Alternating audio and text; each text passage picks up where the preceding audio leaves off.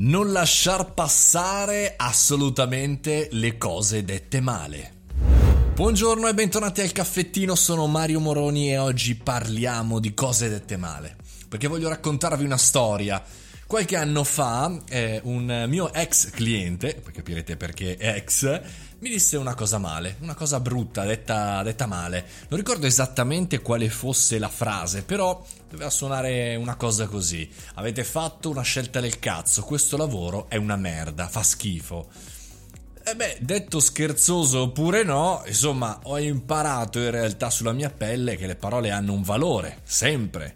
L'utilizzo appositamente volgare, tra l'altro di questa situazione, per sottolineare un concetto anche personale oltre che di lavoro, mi ha lasciato di stucco inizialmente, però non ci ho pensato.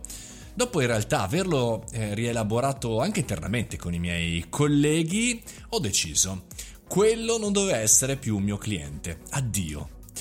Non è stata una scelta semplice, eh? badate bene, portava quattrini e in maniera continuativa ogni mese, ma una scelta obbligata. E qui arriva il mio consiglio, perché come dice spesso Umberto Galimberti, pensiamo con le parole che leggiamo e quindi parliamo di conseguenza. Quindi è chiaro che la forma funziona, che la forma è importante, soprattutto se abbiamo un vocabolario molto ristretto.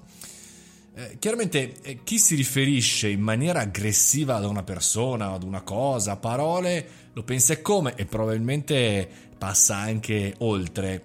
Eh, non è un'esagerazione e qui non c'entrano le provocazioni, vi assicuro.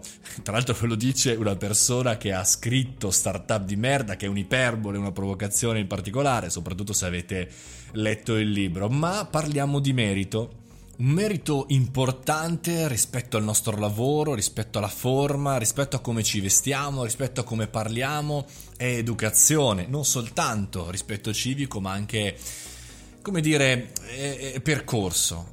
Eh, si fa sempre un percorso con i nostri eh, clienti, per cui scegliere dei clienti giusti ci dà la possibilità di fare un percorso felice e sereno, più delle volte Scegliere invece dei clienti sbagliati, spesso ce lo ricordiamo, mannaggia troppo tardi, ci permette di vivere un incubo, non una traversata nel deserto, ma peggio ancora, eh, una camminata a piedi scalzi nel deserto. Insomma, per chiudere, ragazzi, in questo caffettino un po' atipico, perché mi piace tornare su questi argomenti man mano e fare un po' il vecchio saggio, bene, non lasciate passare le cose dette male.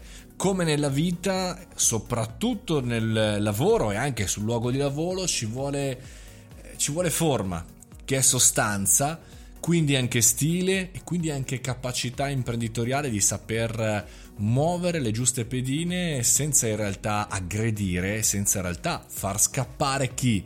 I migliori fornitori, i migliori clienti e guarda caso anche i migliori dipendenti sono scappati da lì. E con questo concludiamo il caffettino di oggi. Fate i bravi, mangiate le verdure, comportatevi bene, ma soprattutto parlate bene.